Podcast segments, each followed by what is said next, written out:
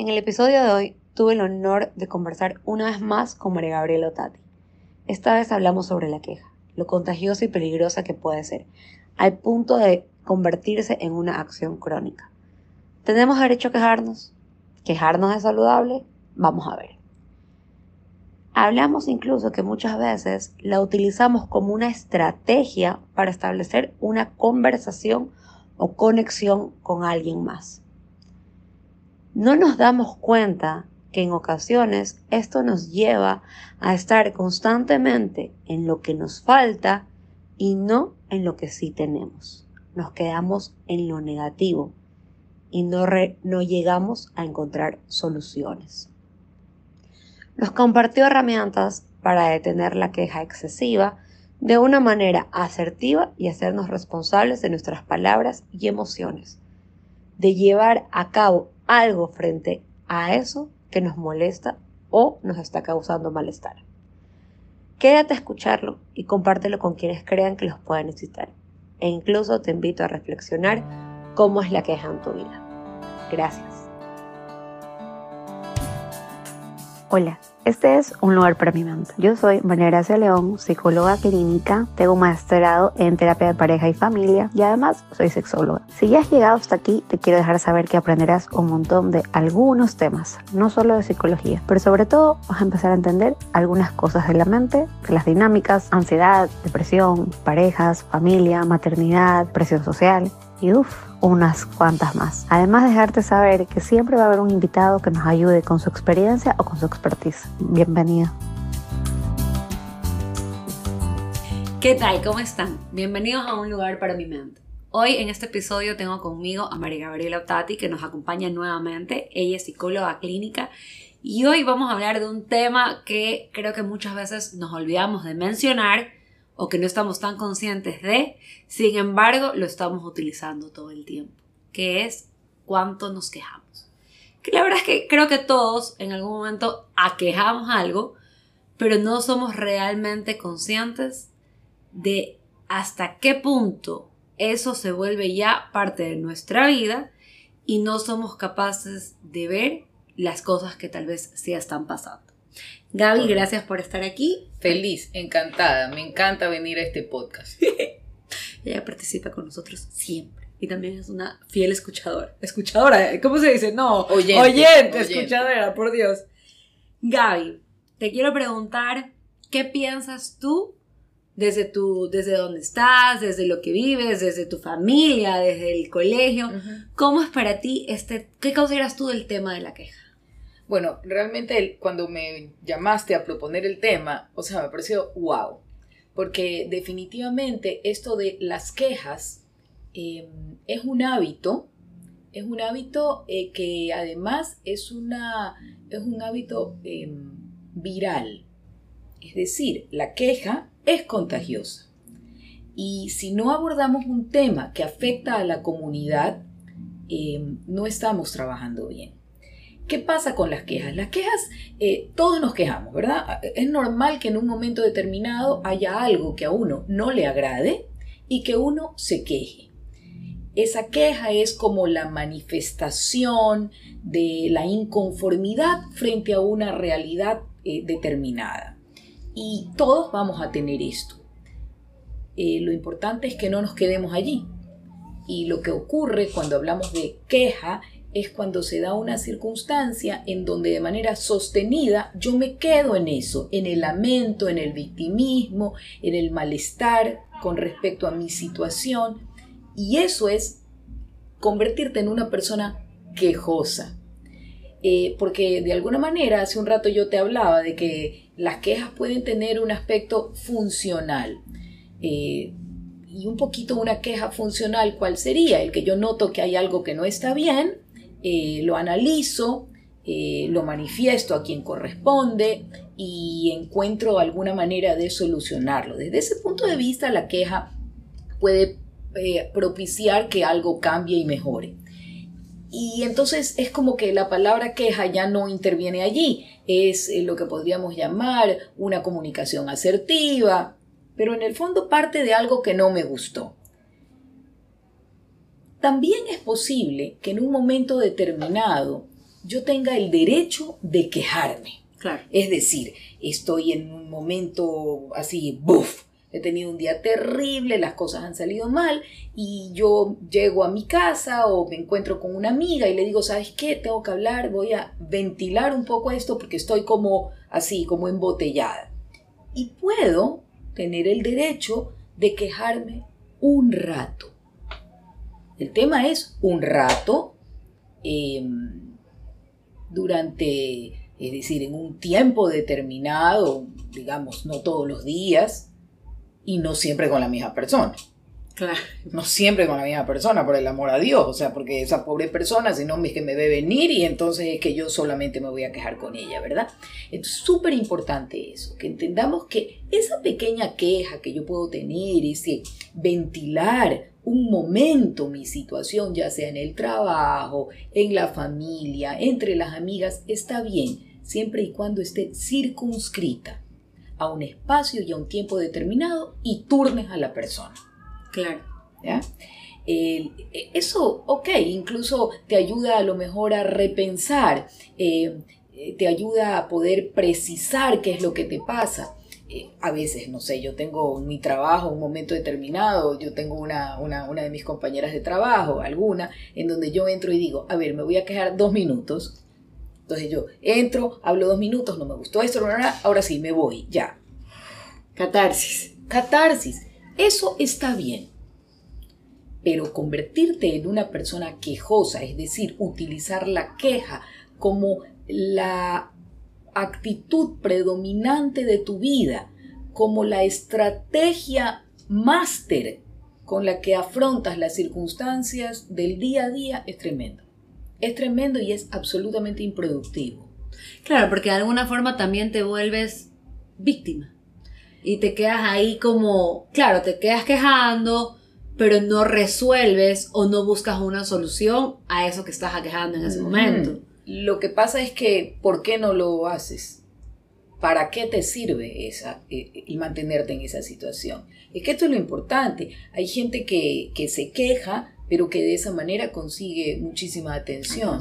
claro. Eh, aunque sea negativa, pero la consigue. Eh, te vuelves el centro de atención de un lugar, vienes con las quejas, ¿no es cierto? Y entonces podría parecer que eso eh, es una estrategia útil. Acordémonos que no necesariamente las estrategias son positivas pueden ser útiles aun cuando sean negativas, pero consiguen algo.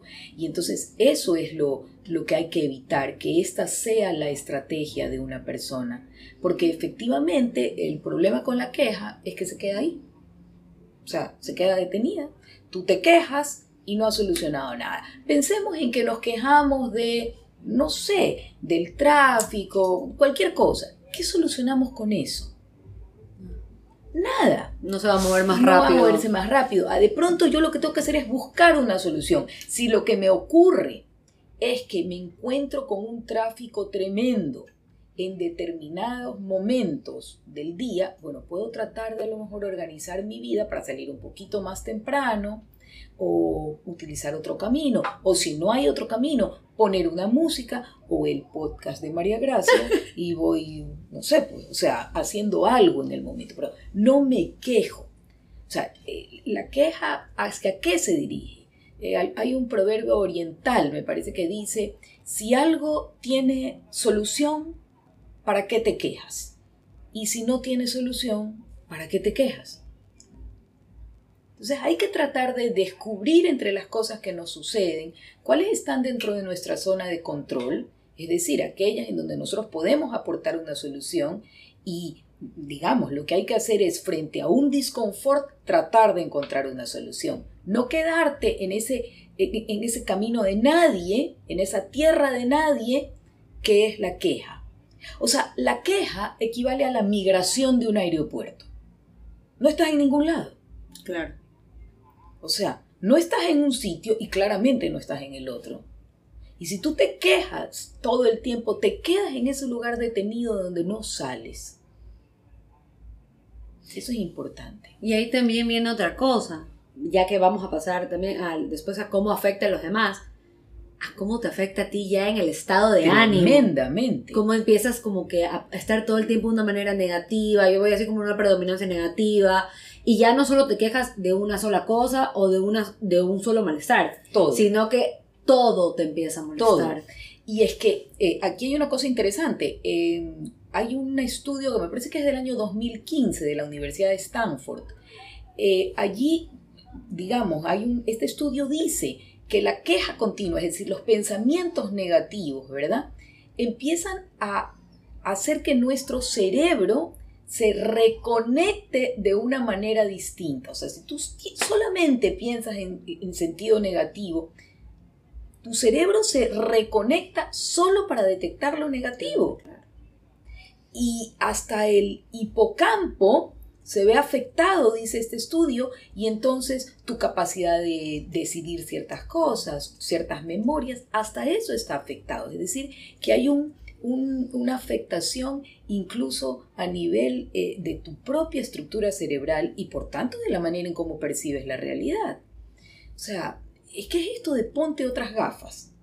¿no? E, Esta cosa, hay, hay gente que frente a un hecho eh, solamente va a encontrar lo negativo. E, es el, el, el, el, fenómeno del pelo en el fideo. O sea, ¿por qué hay personas que siempre encuentran pelos en el fideo? Yo creo que simplemente porque las están buscando. Yo creo que debe haber un promedio de pelos en los videos. Pero las encuentra siempre la persona que está seteada a buscar el pelo en el fideo. Claro. Y esto y, más o menos tiene que ver con lo que te decía al principio.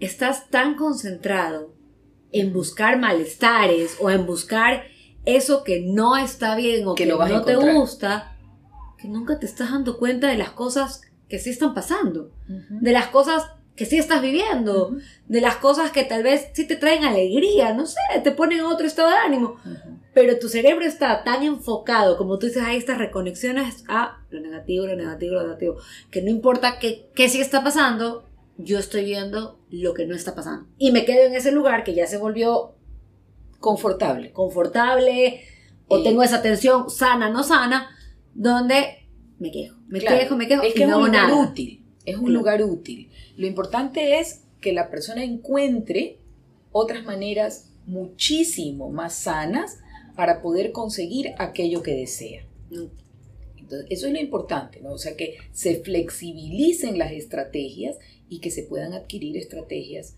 eh, mucho más, eh, digamos, eh, estrategias de conexión con otras personas, con otras situaciones. Pero claramente la persona más afectada con la queja es la persona que se queja. Claro.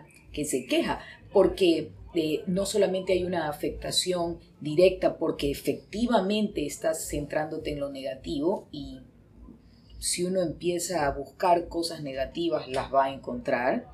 Eh, va, o sea, eso, eso, eso es así, eh, pero no solamente eso, sino que de alguna manera nuestra capacidad de digamos, de resiliencia incluso, de, de afrontamiento de la realidad, disminuye enormemente si solamente nos quejamos. Fíjate, es una cosa que uno dice, una pequeñez, porque ¿qué tendría que ver el quejarme de, de, del SRI, el quejarme del servicio de teléfono, el quejarme de cuánto se demora el, el, el no sé, en traerme de la farmacia algo, el quejarme del tráfico, el quejarme del sol, el quejarme del calor, el quejarme de los cortes de luz, es decir, quejarte, quejarte, el quejarte de que la persona no te entregó al niño a tiempo cuando lo fuiste a buscar a la guardería o al colegio, o de que eh, esta persona no te miró bien, y empiezas a, o sea, el cerebro tiene, es como la profecía autocumplida. Claro. El cerebro tiene eso, tú lo, lo diriges hacia algo y el cerebro va a encontrar eso. El cerebro un poco es como un sabueso, entrenado a buscar algo.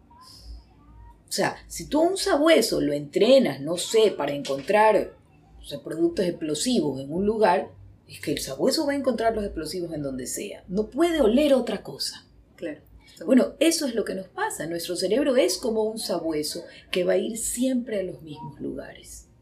Y ahorita que mencionabas, que también creo que es súper importante ver y, y analizarlo, es esto de lo heredado. ¿Y por qué te voy a poner esta palabra? Me acuerdo que Minucho muchas veces decía que nosotros veíamos a través de las gafas de otras personas. En este caso, las gafas de nuestros padres, vamos a poner Claro, así, de de quienes han criado. familiar, claro. Entonces, imagínate esas personas que vienen de una estructura familiar donde la queja ha sido parte de la comunicación diaria. ujú. ¿Qué pasa con estas personas que ni siquiera han sido conscientes que viene de atrás? De lo que yo vengo aprendiendo. Vengo aprendiendo a escuchar a mis papás, quejarse todo el tiempo y que fue parte de la comunicación nuestra. Y a día de hoy yo soy esa persona que se queje y se queje. Entonces estoy, es como que también una forma de las gafas que yo he heredado y con las que estoy viendo mi, vida. Totalmente, totalmente. De hecho, a ver, eh, acuérdate que las neuronas de espejo existen y el momento en que tú tienes a una persona que se queja todo el tiempo y que está en un gloomy mood, tú entras en, sintonía. Pero eso es, es- es una experiencia, a ver, que es parte de nuestro proceso de desarrollo como, como sociedad.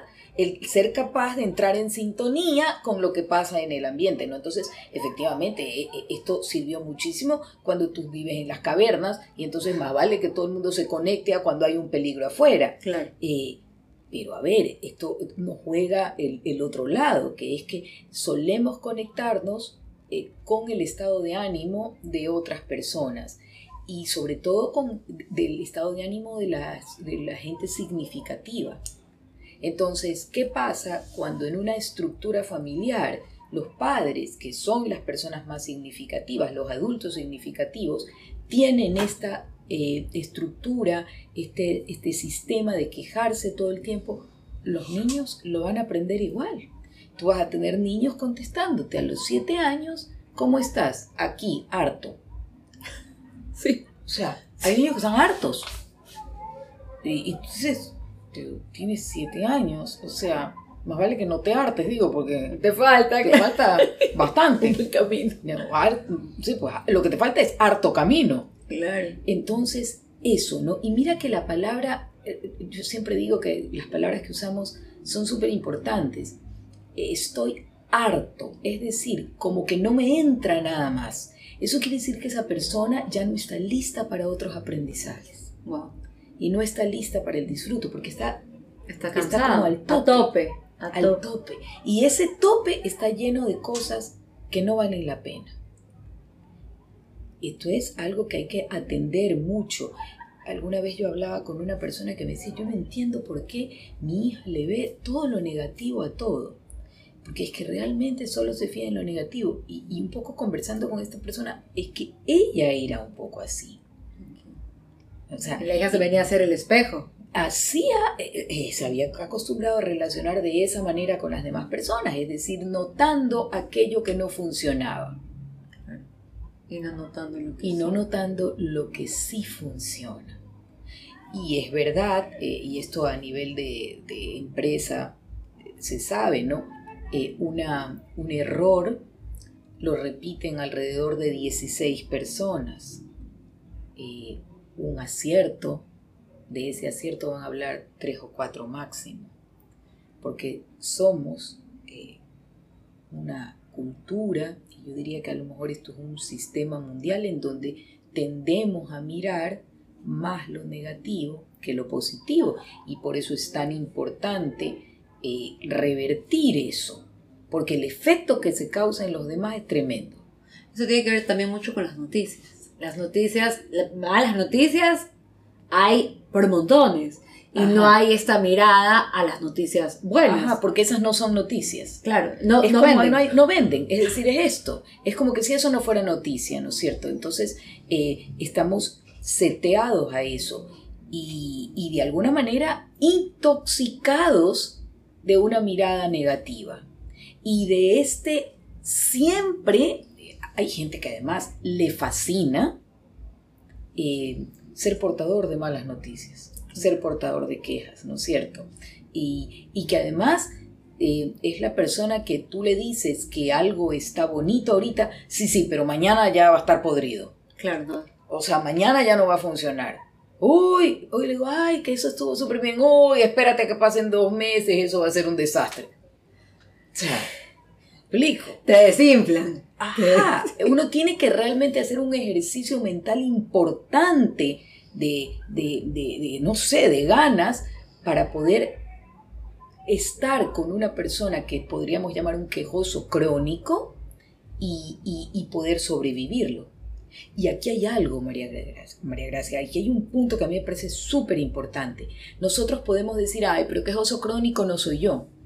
Claro, no, no, no es conmigo. No es conmigo. Me quedo No, no, corto es tanto. que te- o sea, es que es el empujón de una mosca para que uno se esté quejando constantemente y cada vez te vas a quejar más. Más, claro. Y antes de que te des cuenta, eres un quejoso crónico. Una persona refractaria incluso a encontrar soluciones a tus problemas. Porque si las encuentras, ya no puedes quejarte. No, y también más que ya no puedes quejarte, encuentras la solución, vas a encontrar otro problema, vas a encontrar algo que no está funcionando. ¿Por qué? Porque si solucionaras todo eso, ¿quién eres? Claro, ¿de qué hablo? ¿De qué hablas? Fíjate que eh, un poquito cuando tú me hablaste de este tema, es que, digo, tú sabes que los aparatos electrónicos escuchan, ¿no?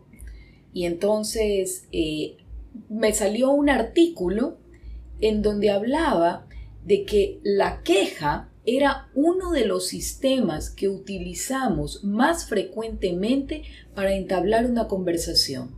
Es verdad. Y a mí me pareció eso una cosa, o sea, qué loco esto.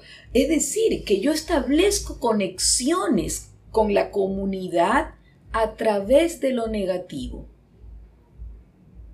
Y es verdad, la mayoría de conversaciones pueden empezar desde lo malo, Ajá. desde lo que no me gusta, desde lo que no está funcionando, Ajá. desde el tráfico, los cortes de luz. Ajá. Es como que lleno, eh, eh, no soy capaz de generar una comunicación positiva, eso me toma un poco más de trabajo, y entonces establezco una relación con otro a través de la queja. Y eso a mí me pareció eh, eh, una cosa loquísima, ¿no? Cómo lo hacemos ahí, cómo lo hacemos también eh, para, para de alguna manera conseguir atención, eh, cómo utilizamos la queja como, no sé, como una forma de no llegar a otro sitio, de no, de no afrontar las situaciones, porque solo me quejo, me quedo ahí. En una empresa, por ejemplo, quejarme, quejarme, quejarme, pero no aportar una solución hablando con una persona que trabaja en talento humano, en recursos humanos, esta persona me decía, la gente tiende a quejarse de situaciones que están dándose, por ejemplo, en un, espacio de una empresa, pero llamados a buscar una solución, tienen una enorme dificultad para ubicar la solución en el espacio personal, en el ámbito personal. Es decir, ¿qué voy yo a aportar a esta situación para mejorarla? Claro, como solución. Porque la queja es enemiga de la responsabilidad. Y por eso es que es tan importante fijarse bien si uno se está quejando mucho, si los hijos se están quejando mucho. ¿Qué está pasando allí? Porque cada vez que uno empieza a quejarse, la responsabilidad disminuye. Claro, es como que me quito Es que la, no me lavé las manos, no es O sea, conmigo. es- no es conmigo. Y sabes que eso tiene que ver muchísimo, muchísimo si ya lo llevas un poco como que también cuando vas a terapia. Tú también a terapia vas a quejarte. Correcto. Y que, ojo, yo creo que la función en determinado momento, como tú dijiste, me pongo un tiempo, es hacer catarsis. La terapia es para eso. Claro, es un espacio. Es un espacio en donde yo voy a quejarme de algo, pero a encontrar una solución. Ya, pero ahí viene también el hecho que tú puedes llevar, me invento, voy a poner un número, cinco o seis citas de un solo tema, quejándote del mismo tema y del mismo tema. Ahí tú también lo invitas al paciente a decir, ¿dónde está tu responsabilidad sobre eso que no te gusta, sobre eso que no puedes manejar? O sea, ¿qué quieres hacer para solucionarlo? Porque si no, no y te a veces el, el paciente te puede decir, pero, pero es que responsabilidad mía no es. Sí, pero tienes una posibilidad de respuesta. Es posible que tú no seas el que origina la situación, pero tú puedes Claro. Responder, es decir, hacerte responsable de una situación y dar una respuesta distinta que modifique el sistema, que modifique la situación. Y, y a veces lo que pasa es que Por eso te digo, si una persona solo se queda en el ámbito de la queja, no va a haber crecimiento. Incluso, y ahí viene otra cosa que te quiero preguntar, es yo, en, la, en la teoría sistémica muchas veces se dice, o sea, basta que un elemento se mueva para que los demás se tengan que mover. Porque si no, no hay movimiento, si todos se quedan en lo mismo, mientras que un familiar, un alumno hace el movimiento, los demás van a tener que ubicarse de otra manera, generando ya algo. Y eso te pregunto también, yo me quejo muchas veces y hoy día, ahorita he escuchado, te digo, sí puedo llegar a ser una quejadora crónica y no soy capaz de, de decir, no, pues yo sí me quejo y me puedo quejar de lo grande y de lo pequeño, pero también es el momento que me quejo. ¿Cuándo me quejo? ¿Con quiénes me quejo? Claro, pero por ejemplo, tú vas a una reunión y el ambiente está súper bien y de repente empieza la queja. Y hay personas que tú sabes y yo a veces digo, ahí viene la queja con patas. Ahí viene la primera queja. Porque también ya empiezas a identificar quiénes Sí. son esas personas o esta- que, que les gusta estar en este lugar. Y de alguna forma también transforman el ambiente. Es que eso es lo que pasa. La queja es contagiosa. Y eso es, eh, eh, eh, se vuelve un tema, un tema pandémico, o sea, un tema de salud de la comunidad, o sea, de salud mental de la comunidad. La retroalimentación negativa es una de las cosas a las que tal vez atendemos menos y a las que, mm, digamos, más problemas podríamos achacar. La gente puede estar en un nivel de ansiedad súper alto porque resulta que coge eh, el celular y en 500 chats hay quejas sobre algo. Entonces es complicado, es difícil eh, eh, parar eso y decir, a ver, respiro, ¿no es cierto? Entonces, sí hay una, una, una parte nuestra en donde nosotros tenemos que, de manera asertiva, parar la queja. Es decir, a ver, eh, me parece, hasta en, un, hasta en un chat, ¿no? En un chat, es que no me parece, es que esto no está bien, no sé qué. no- Ok, a ver, vamos a hablar con la persona a la que corresponde, porque aquí no estamos solucionando nada. ¿Qué solución podemos proponer? ¿Quién va a ir a hablar con la persona? Es que esto es el, ¿te acuerdas el cuento de la gallinita roja y el grano de trigo? Ese es cuento infantil en donde la gallina encuentra un grano de trigo y dice, va donde el pato, el gato y el perro y les dice, ¿quién me va a ayudar a plantar el grano de trigo? Ah, yo no, dice el pato, ah, yo no, dice el gato, ah, yo no, dice el perro. Y así en todos los momentos en que hay que hacer un trabajo. Todos se van para atrás. Eh, Solamente quieren participar cuando el pan está hecho y horneado. ¿ya? Y esto pasa. A veces la manera de desarmar la queja, porque esto es lo importante, la manera de desarmar la queja es proponiéndole a la persona que se queje que vaya y dé una solución, Claro, que se apropie del problema y vaya a solucionarlo. Y a veces ahí la persona dice, no, no, si yo nomás decía, no, no, no digas. Esto es lo típico, no, no, yo, yo no nomás decía, yo era solamente por... Decir, opinando. estoy opinando. Claro. O bien eh, hay una queja de la que la persona ni siquiera eh, tiene, digamos, tiene vela en ese entierro. Se está quejando Total. porque escuchó que otra persona se quejaba de algo. Total. Y para mí eso es, eh, en realidad muchas veces eso es falta de habilidades sociales. Si no podemos conectar por lo positivo, si no confiamos en que somos capaces de con una conversación en donde mostremos algo positivo o algo bueno o algo de mi propia intimidad, si yo creo que mi intimidad no es algo que yo puedo mostrar y tengo poca confianza, yo estoy convencida de que la gente que tiene más dificultades para percibirse como, como alguien valioso para los demás, va a utilizar el recurso de la queja. Claro, lo negativo, la crítica. Ajá. Y, Claro. lo voy a log- y, y de esa manera encuentro, como quien dice, alguien que me resuena ahí. Y, y- pero sabes que eso es, es una estrategia inútil, porque no genera verdadera conexión.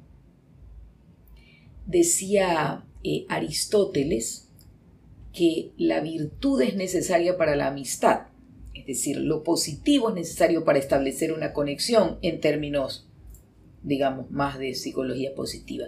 Y él decía, no puede haber amistad entre los malvados. Entre la gente negativa no puede darse amistad. Es una cosa eh, que hay que de verdad entenderlo. Lo negativo no puede producir conexiones que duren. Claro, son momentáneas. Son momentáneas, no son lo que la persona está tratando de conseguir. Un quejoso crónico encuentra de esa manera la manera de relacionarse con otros y de tocar a muchos espacios, pero nunca va a conseguir la validación y la pertenencia que en realidad todos estamos buscando. Claro, porque de alguna manera, eso es lo que te decía, es como que daña ese ambiente. Claro, ese momento recibes respuesta, pero también si algo es constante. Es lo que tú acabas de decir. Ahí viene la queja con patas. Yo capaz me levanto y me voy. o la cortas enseguida. O la cortas enseguida. Es, que yo, es, que, es que hoy no ha sido un buen día, entonces yo no necesito seguir escuchando mal más, cosas, ¿verdad? Entonces eso, o sea, la persona no consigue esto. Y por eso es que esto hay que de verdad modelarlo en casa, ¿no? Y, digo, hacer estos como... Eh, qué sé yo, como el antídoto. Claro, cambiarlo. Y el antídoto de la queja es el ejercicio de la gratitud. O sea, todo lo que sí está bien. Y cuando nos volvemos personas gratas, eh, somos agradables para otros, los otros son agradables para nosotros y nuestro cerebro se reconfigura de otra forma. Y me acuerdo que en el podcast que hicimos la primera vez, tú hablabas de el volverte una persona amable, con la que te gusta estar, con la que te gusta compartir, porque no es portadora de malas noticias, porque tal vez por ahí haga alguna crítica o alguna queja, pero son como insignificantes. Claro, desde momento... es ocasional. Todo puede ser ocasional. Es que el problema es cuando se convierte en un estilo.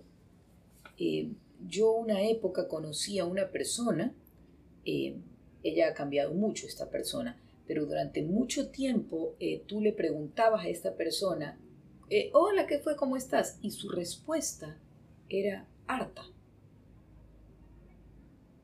¿Ves? Esto es un, un tema, todo, todos los días había un motivo para no estar contento, para no estar bien. Y es tremendo, tremendo. De alguna manera como que te drena también, es como una energía también como negativa. Como... Sí, pero además, eh, en realidad, eh, una persona que, ve la vida así es una persona... A ver, todo el mundo quiere conseguir la felicidad, ¿no es cierto? Lo que pasa es que eh, una persona que ve todo negativo piensa que la felicidad es un lugar al que puede llegar algún día. Claro, está más adelante. más adelante. Después, después. Y la felicidad es el subproducto del camino. Claro. El día a día. El día a día. Ahí es que están los espacios de felicidad, los espacios de bienestar a pesar de las cosas que no funcionan bien. Es decir, imagínate Hoy ha hecho, creo, en Guayaquil un calor de alrededor de casi 40. La sensación térmica por momento fue de 38 40 grados. Eso es un hecho objetivo. Objetivo. Entonces es normal que uno se encuentre con alguien y que diga, oye, que hoy día ha hecho un calor tremendo. Es normal porque estás describiendo un hecho. Ha hecho un calor tremendo. Eh, y uno incluso puede decir, de verdad que me he derretido caminando en las últimas dos cuadras. Hasta eso, ok. Pero si después de eso es que además es que es que es que es insoportable, es que es que además mi marido me hizo esperar, es que además es ahí donde ya tú dices algo está mal aquí. Cuando todo el tiempo te, centras en eso, ¿no? La persona eh, que tiene más bien una estructura eh, armada, positiva, eh, asertiva, capaz dice, la ventaja que tuve es que de verdad, felizmente me vine con esta ropa ligerita, escogí una ropa ligera porque sabía que iba a tener que caminar. Entonces ya no hay queja. O sea, eh, o la suerte que tuve es que encontré que en este lugar había un árbol y me pude parar aquí abajo. Va a irle encontrando los aspectos gratos a las situaciones. Claro, lo que lo hace sentir mejor, lo que soluciona ese pequeño momento de malestar. Y, y dado a tener malestar, tanto se queja la persona que está a 38 grados de temperatura, como la que está a 25 porque eso no le acomoda, como la que está a menos 3. O sea, explico. Entonces siempre vamos a tener un motivo para quejarnos o para agradecer por los aspectos positivos de esa situación. Y, y mira, más que nada ahora yo digo, también de cierta manera en este tema de la validación, porque ahora estamos llamados a validar si algo nos molesta, si algo no nos gusta, como no lo calles, no lo niegues, no lo reprimas, pero también yo digo, ¿hasta qué punto esto de validar y el, el exprésalo y el sácalo te vuelve ya un quejoso crónico? sin solucionarlo, porque estás validando lo que sientes, porque estás validando eso que te molesta. Pero ya es como que ni muy, muy, ni tan, tan. Me explico, es como que ya te vas a lo blanco o a lo negro y... Es que, eh, es que justo la queja te impide el matiz. La queja te impide el matiz. Pero además, eh, esto que, que traes tú es bien interesante. Porque, ¿en qué momento nos olvidamos de la urbanidad y el respeto. Una cosa es que yo sienta algo y otra cosa es que crea que tengo el derecho de manifestarlo a todo el mundo y en todo lugar. Entonces, eso es lo que definitivamente no puede ocurrir. Definitivamente no puede pasar esto. O sea, no, no, no tiene ningún, ningún sentido. Y, y, este, e, hemos creído que bajo el concepto de que mis emociones son válidas, tus emociones son válidas. No necesariamente la manifestación de esas emociones son todas válidas. Es decir, yo me puedo sentir y, y valido en la emoción de fastidio que puedo tener si alguien me choca el carro. Ay, qué normal que yo tenga una emoción negativa. ¿Cómo respondo al señor que me choca el carro? Ya es otra cosa. Es otra cosa. Y no todas las formas son válidas. Exactamente. Entonces yo no puedo, eh, eh, esto es importante, ¿no? Eh, yo puedo sentir que en un momento determinado tengo una carga tremenda en, en mi vida personal. Y, y, que además tengo muchas demandas de muchísimos lugares. Y en un momento determinado yo puedo decir, a ver, necesito un momentito de paz, a ver, déjenme respirar un ratito.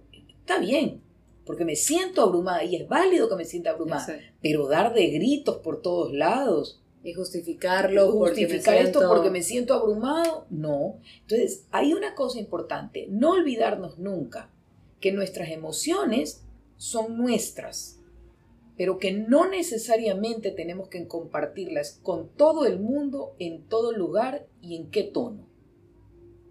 Y, y- esto del tono, además, por si acaso, es una cosa que distingue hartísimo a la queja de la, eh, del análisis de la realidad.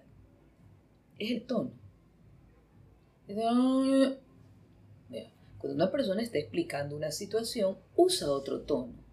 Un tono que invita a la apertura, invita, eh, invita a que otro intervenga. A la El quejoso, el quejoso no invita a la conversación Invita a la queja.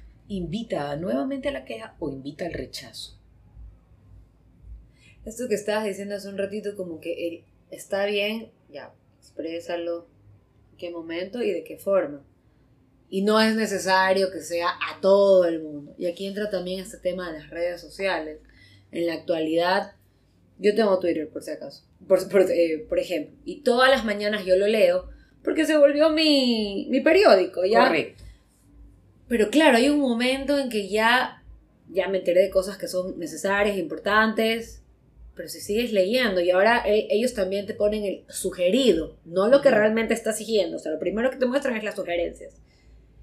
Y realmente si, te, si yo me fijo, yo sí siento que tengo un rechazo a, a la queja, o sea, es como que no puedo más, ya suficiente, o la palabra de moda demasiado hate y cosas así, porque todos opinamos, todos quieren decir, pasa algo en la política, todos somos politólogos, pasa algo eh, en, la, en mi universo, todos somos este, observadores de belleza, o sea, tenemos como que esto de opinar, opinar, opinar, y la opinión por lo general es negativa, entonces es como un, un rechazo, ¿ya?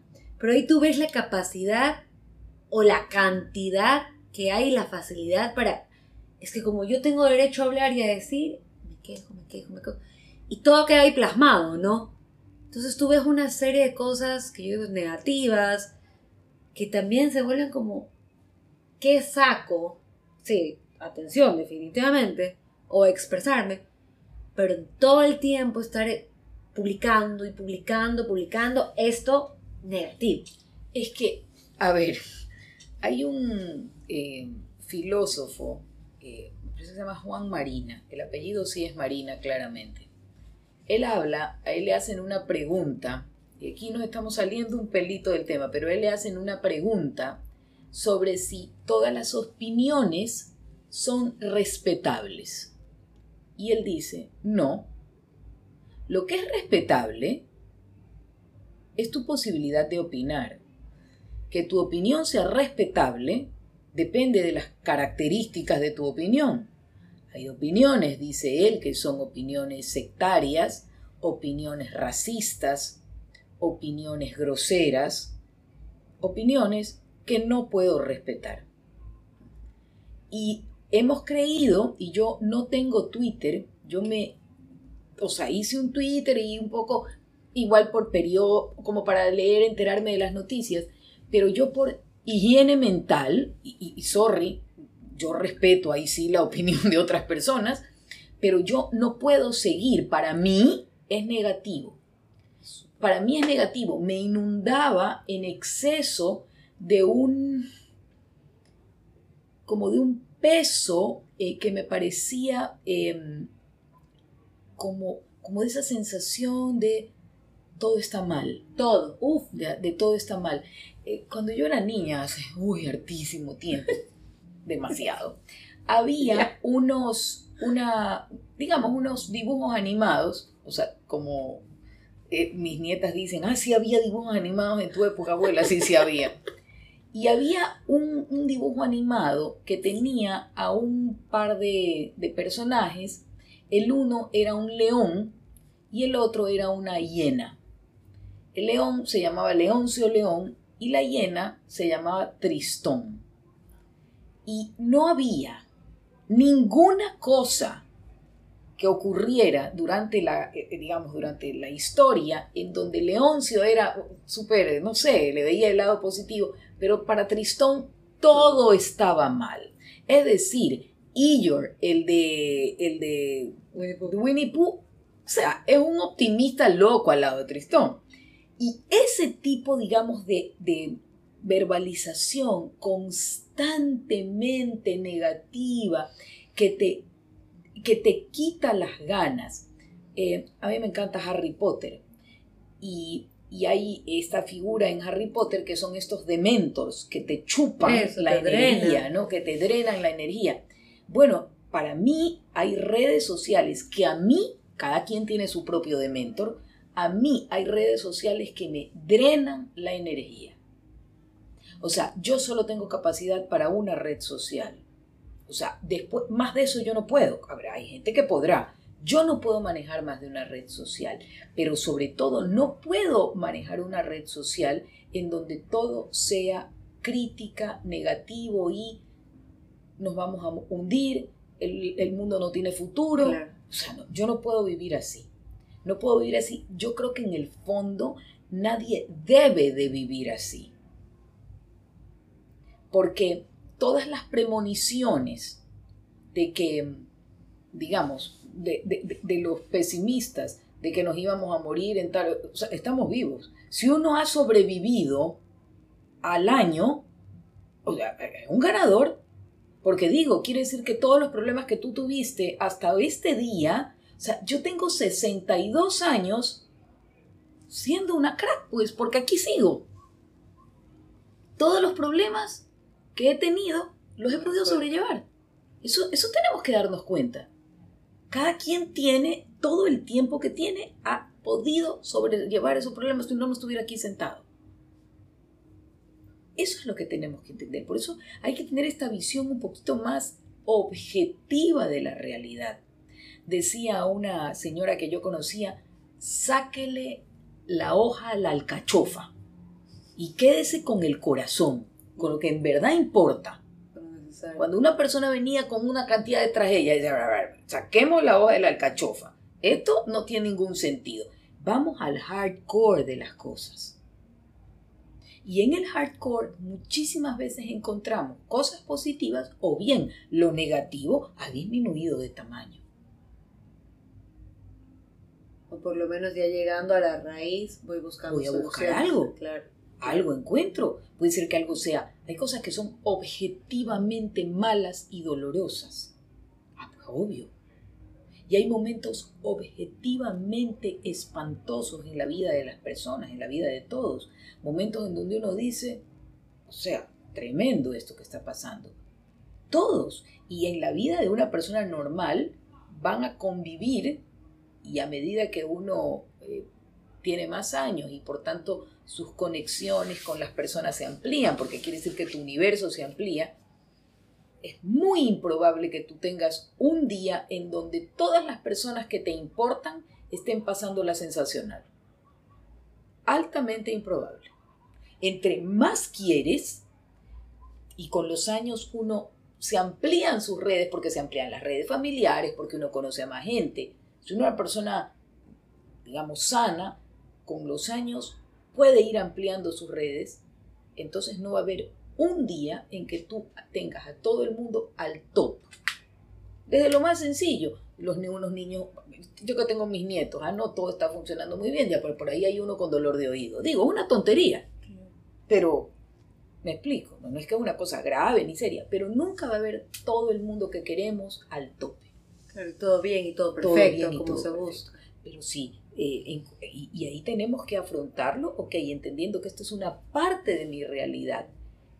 Cuando yo me, soy un quejoso crónico o cuando soy un quejoso eh, en entrenamiento, lo que voy a hacer es ir a lo negativo y dejar de ver todo lo demás. Qué lindo. Gaby, te agradezco muchísimo. Yo creo que voy a cerrar mencionando dos cosas y la frase que has utilizado me parece sensacional. La de sáquele las hojas a la alcachofa y quédate con, con lo principal. Porque también esto te invita, y ese es el segundo, el- lo segundo que quiero mencionar, esto te invita o nos invita, yo siempre digo que conversar contigo es enriquecedor, porque nos invita de alguna Es manera... la edad. La Clive es una viejita aquí con bastón para nada, no, está súper bien. Pero igual. Claro, pero es como... Además ya todo el mundo sabe qué edad tengo, digamos, lo cual ya está solucionado. Pero de alguna forma, yo, yo hoy me voy con esto de, a ver, yo como empecé, yo me quejo. Y tal vez no me consideraba una, quejo, una quejosa crónica.